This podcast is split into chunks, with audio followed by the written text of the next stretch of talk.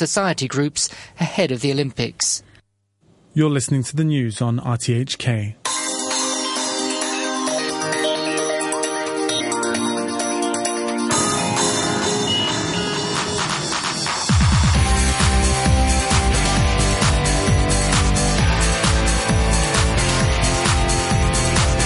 Good morning. Welcome to Money for Nothing. I'm Brian Curtis.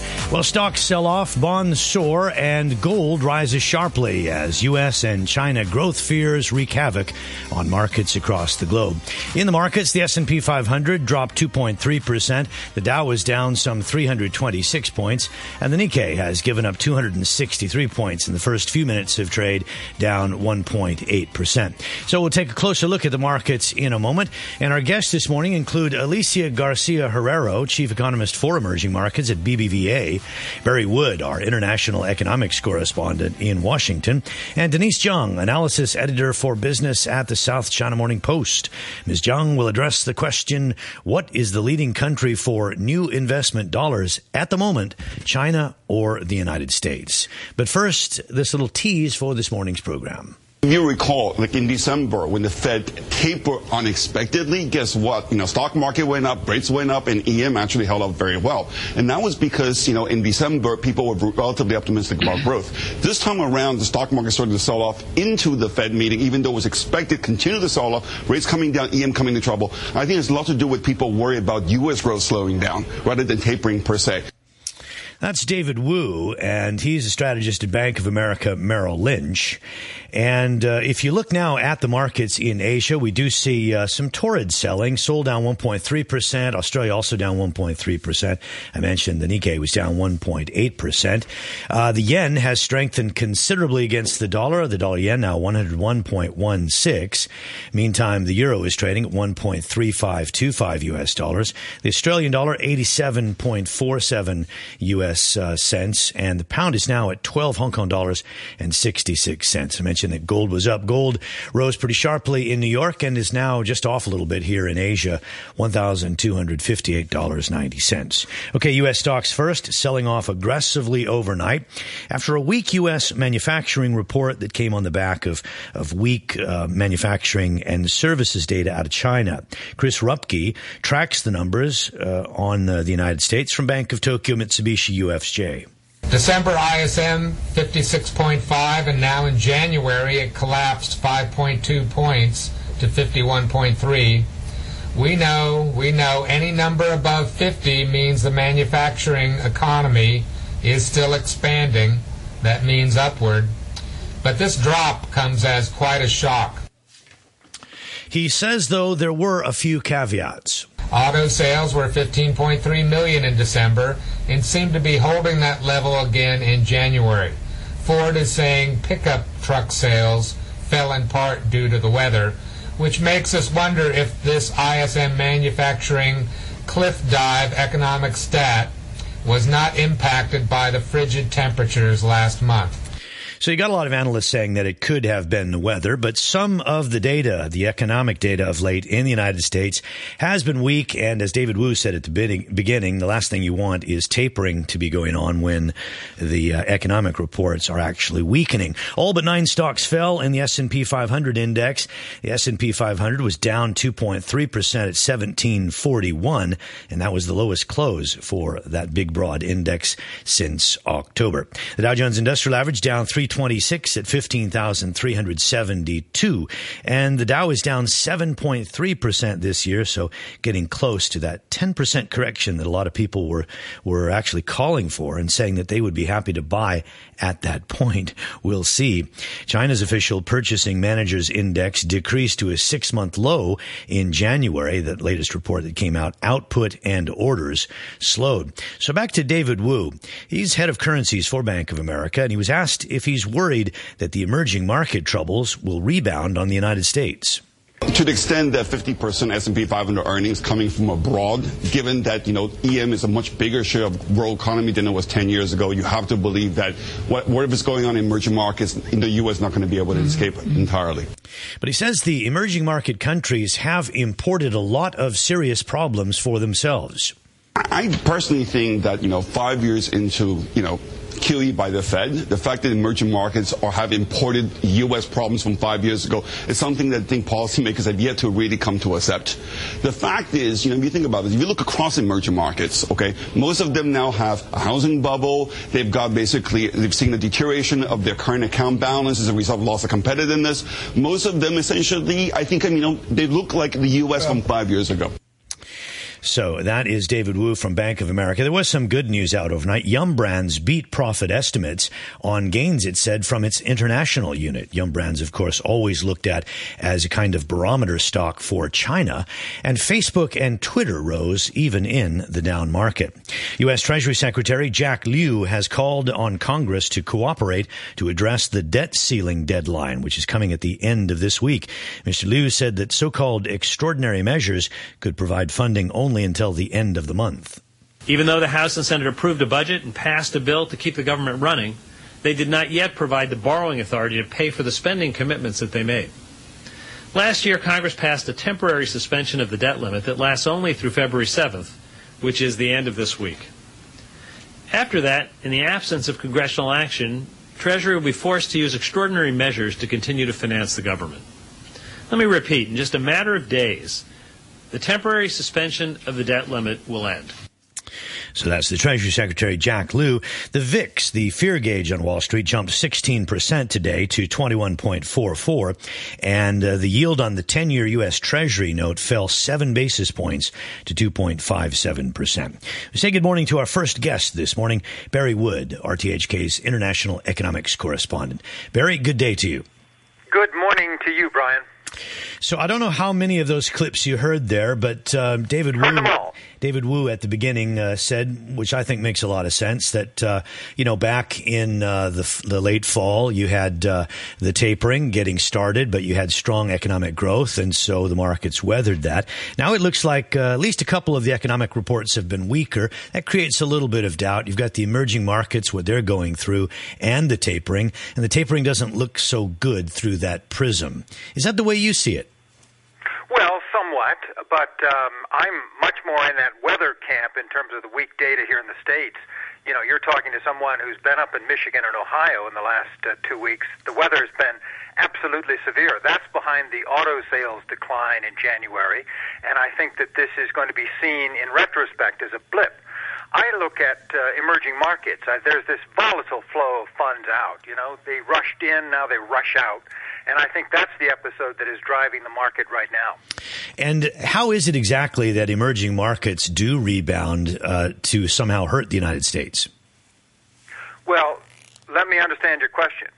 How does they, how do they rebound given the flight of capital out of their country? Oh, sorry, rebound is probably the wrong word. My my question is the turmoil that you see in emerging markets for some of these countries that are quite small. Do they have a strong impact on the United States? Well, I think it does have an impact because, as we heard in one of those clips you just played, the United States uh, does rely a lot of corporate earnings on exports. So if we're going to see significant weakening in Brazil or in China or in Turkey, then that's going to impact United States companies at some stage. But I think probably this is overdone I think the problem in emerging markets, Brian, is that some of the fundamentals are not particularly strong. Take South Africa, for example. They raised interest rates last week. Their currency is down 15%. It fell another 1% today. But there's a real fear about the country's government corruption and its attitude towards foreign investment. That's South Africa. The Brazilian situation, they've got capital controls. Their market is down sharply. I've got a feeling all of this is overdone but we're right in the midst of it, and it's certainly not over yet. The thing is that places like Mexico and South Korea are also getting swept up in all of this, and they don't have particularly bad fundamentals. Well, that's true, and that's why I think you have to go back to 1997 when we had that Thai baht crisis in August of that year. I mean, there were a lot of countries that got hit in that tidal wave that had pretty good economic fundamentals. I don't think this is anything like comparable to that, but I do think that we're making the comparison so that uh, we haven't seen this kind of volatility. You you mentioned the VIX, how that has skyrocketed. You can also look at the fact that uh, there is this currency devaluation. The danger I see in terms of currencies is that what if the big players, bigger players, start to devalue currencies to hold their own? And your part of the world would be a good place to look. But this is, um, let's say, a new episode that has a lot of dangerous elements. There has been an interesting argument from the emerging markets that a lot of their turmoil has been caused by the, at first, easy money policies of the Fed and then the signals that the Fed would withdraw the funds. And you, you see kind of an interesting debate. Are they, you know, are they right in making these complaints? Or, you know, is the Fed right to say, look, you had a window of time to uh, to fix your fundamentals and to uh, take care of this, or see when the tapering would would start, and you only have yourselves to blame.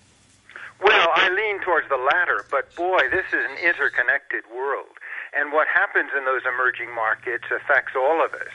I, I I'm not sure where this is headed. Um, it, it is true that anytime interest rates start to rise, I mean, look at the Turks. They went way up in their interest rate last week. The South Africans, the Brazilians. That's going to slow growth.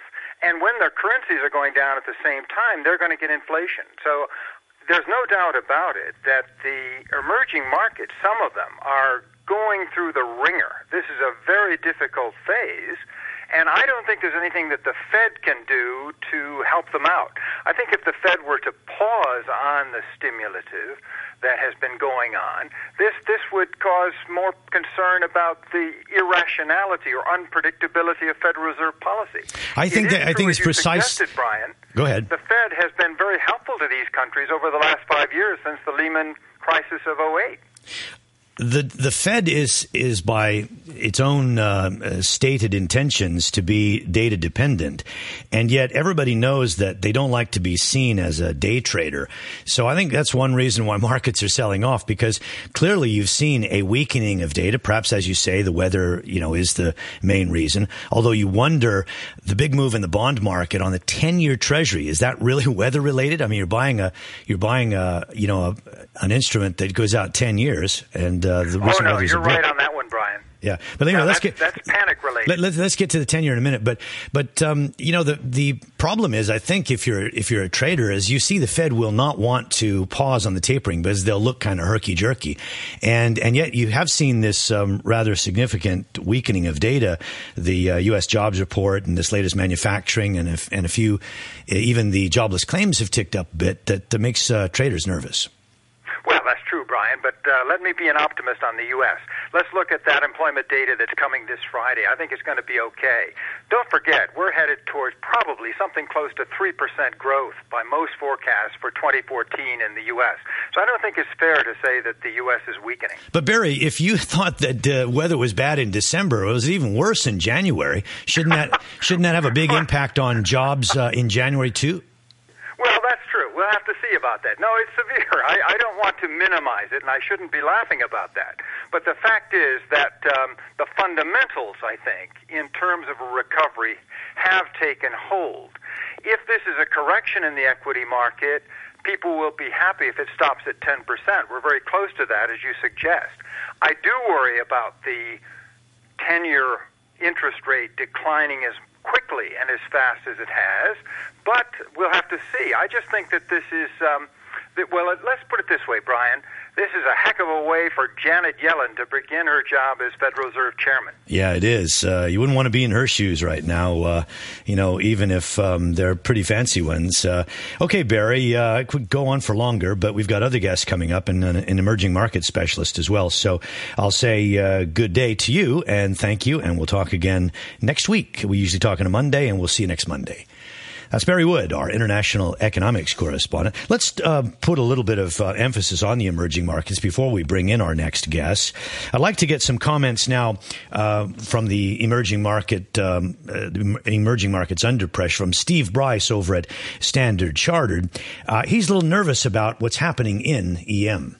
Well, obviously, we've seen a, a significant amount of the, the Thai unrest uh, being priced in already. I think, you know, I think the real key concern for, for Thailand as well as the rest of emerging markets is the backdrop uh, is not that favourable at the moment. So it doesn't really probably matter too much what goes on in Thailand. You know, if you've got, uh, you know, the tapering going on in the States, um, but probably more importantly, what's going on in Turkey, uh, then it's going to be difficult for emerging markets, at least in the very short term, to, to do anything that looks, uh, looks good.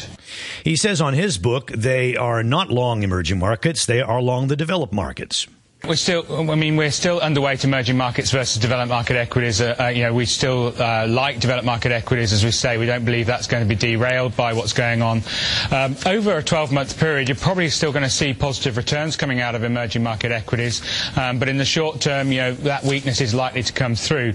We saw the Turkey central bank obviously doubling interest or nearly doubling interest rates last week.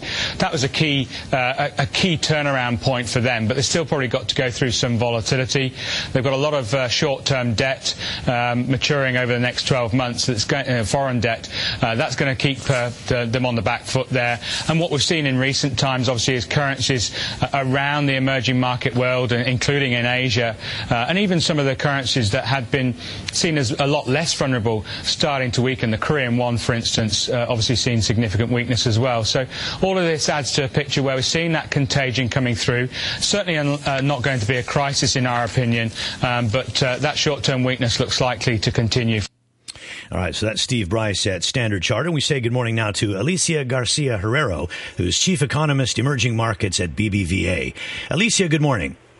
Good morning, Brian. Do you agree with that last guest uh, that there is not really a crisis in emerging markets at the moment, but there certainly are some troubles that need to be uh, dealt with? I mean, overall, I, I, would agree with that statement. I think, um, you know, it's not uh, imminent crisis to be seen anywhere. I mean, even if we look at countries like Brazil or India or you know even even Turkey, which would be perhaps the closest in terms of you know balance of payment uh, difficulties, I think we're still um, slightly far. I would say very far from from from you know an ensuing crisis. I, I would frankly, I would agree with that. A lot of this seems to have uh, tumbled out of much slower growth in China, and emerging markets are tied a lot to China, not least of which because uh, they provide a lot of uh, materials and commodities and those sorts of things. And if it's if it's slower going into China, then that impacts on them. Uh, you've been looking at supply chains and trade flows uh, quite a lot here of late. Uh, does it look healthy in your view? I think you know we uh, the supply chains are here to stay. Actually, um, you know we always think about supply chains in, in emerging markets, especially in Asia. Although we also have a very important case in in for the U.S. Uh, and Mexico, but the largest supply chain, which has remained even with the, with the horrible uh, European sovereign crisis, is basically Europe, where we have a lot of intra industry trade.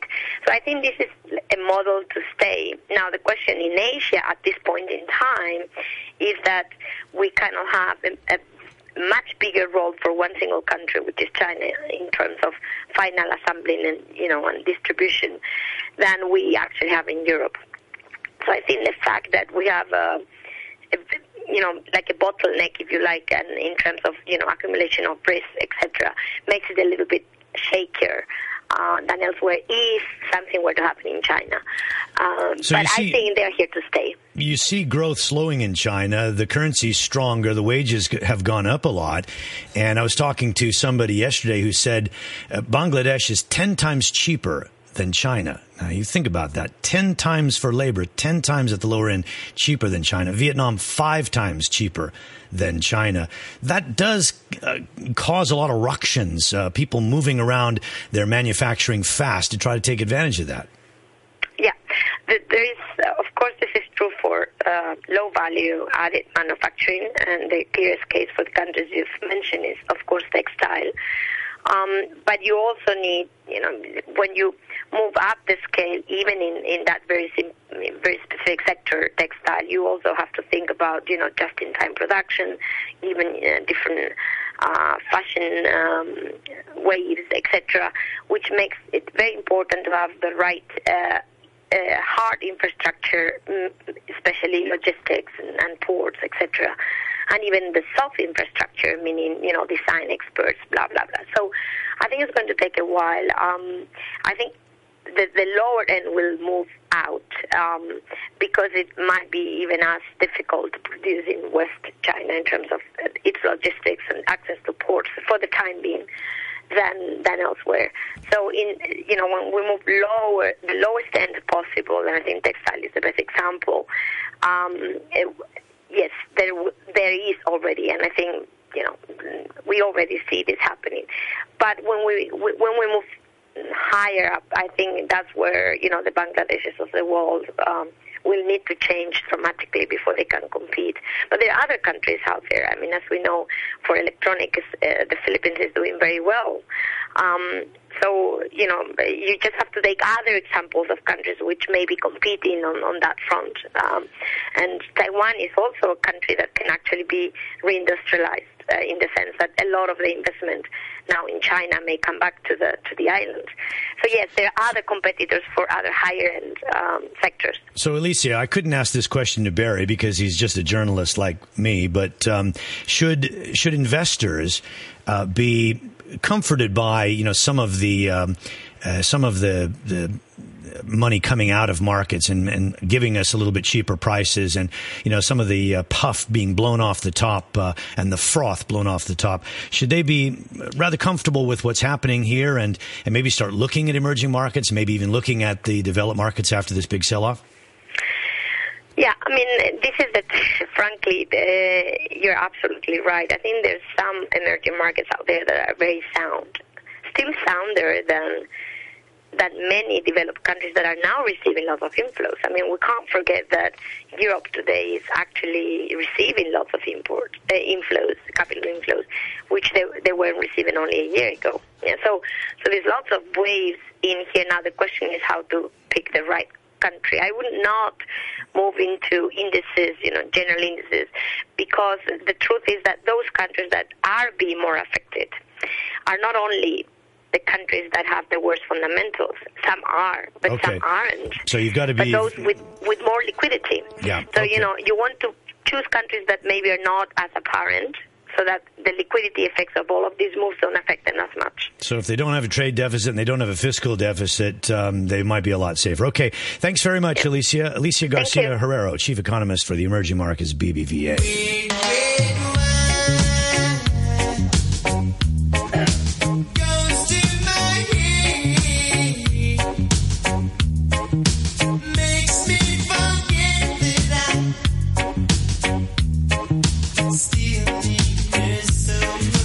Yes, we got the Nikkei down 418 points. Uh, Australia, the market there down 1.5%, and Seoul down 1.3%. So maybe it's a bit early for red wine, but you might think of a Bloody Mary, as I had yesterday morning about uh, this time watching the Super Bowl. And unfortunately, my team got swamped. Um, so the Bloody Mary came in handy. Anyway, we say good morning to Denise Jung, the analysis editor for business at the South China Morning Post. Denise, great morning, to have you Brian. back on the program. Yeah. So I kind of build this at the beginning as the best country for new investment dollars. Is it the United States or is it China? You had a piece on this. What are you hearing? Well, I heard two opposite um, views on this subject. But what uh, happened was just last week, um, Obama said in the State of the Union uh, speech that uh, the U.S. now became the world's number one investment destination, and China no longer it is. Um, and then I think he cited uh, some businessmen saying that um, this is the case. What he cited was A.T. Kearney's survey, um, and but then we found out two other equally um, prominent survey said the opposite, that the U.S. actually ranked number 14th after Yeah. Ireland by Forbes annual report in the best country to do business. And the other survey that by Milken Institute saying, well, the U.S. was even worse and at 22nd and after Hong Kong, which is number one. So then I talked to some people, uh, economists, consultants, and even academics. They have two camps of uh, views. Well, the first camp is about the supporters. Most of them are in the U.S.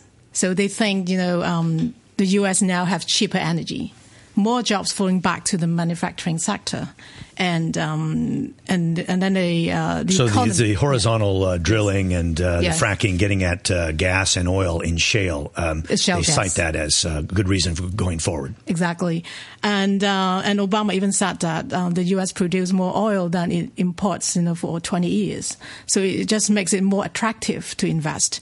However, some um, opponents were saying this is not the case because um, cheap energy is not the only factor in determining more investments. And, and what do they cite uh, in those people who say that it's actually China that's the better investment uh, destination? Well, I think people do have faith in the supply chain development in the Pearl River Delta that has taken China more than 30 years to develop.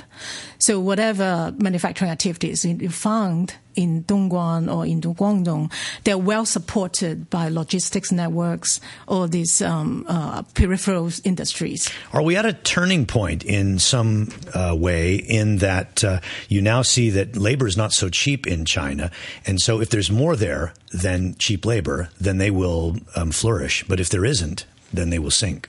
Well, um, the, Or is that just too simple? Well, this is is true. Somehow, wages in China has gone up so much at, at an average thirteen percent a year, um, but still, um, this is where the skills are, and especially um, for the high end industries. You know, um, more companies are turning automation. Um, some economists I talk to, they, they argue that China has got uh, cheaper, still cheaper wages than the U.S. Oh, But the productivity is still higher. However, for a top manager, I was talking to a guy the other day, uh, a different guy than the other guy I just mentioned, who said that he his top manager in Beijing he pays 170,000 U.S. dollars a year, PhD, thinks that he gets better value out of her, and that's about what he would pay somebody in that area in the U.S. So at the high end, it's not that much difference Oh yes, yeah. for a manager of. Uh, okay, so um, what are some of the other metrics that people look at? Uh, energy, obviously, one thing. Great supply chains in China, another uh, for China. What about? Um, are people worried about uh, a bubble that may have developed in either property or in uh, shadow banking? Yes, uh, I think China itself has got its own problems, and people do concern about this um, ballooning problem of the local government debts, and that has been uh, the country for the past three years. And then um, another factor is the um, aging population in China that people fear that there's no no longer um, the youngsters will come into the market for these uh, blue collar jobs. And then um, the stock market wasn't doing good and the yuan has, keeps appreciating. So these are not favorable factors for investments. Okay, Denise, uh, very interesting. Wish I gave you more time. It seems to always go that way, but uh, we'll have more time later to talk again. Denise Young, everybody, the analysis editor for business at the South China Morning Post.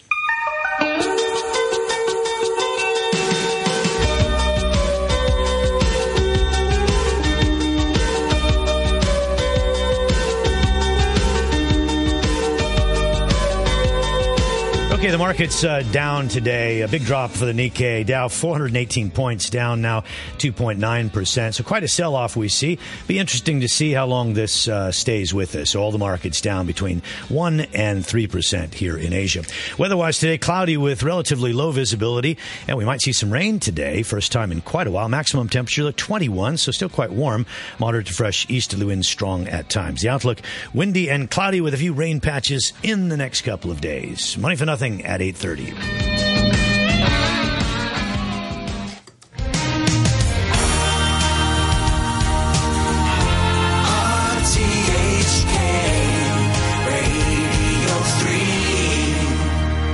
Eight thirty-one. Let's get the latest in news with Etienne Lame Smith. The United States Treasury Secretary has warned that the government could start defaulting on its obligations very soon unless Congress lifts its limit on how much money the government can borrow. Jack Lew said Washington will start reaching the debt ceiling on Friday when a current suspension on the debt limit is scheduled to run out. Mr. Lew urged Congress to act quickly to extend borrowing. Without borrowing authority, at some point very soon, it would not be possible to meet all of the obligations of the federal government. Given these realities, it's imperative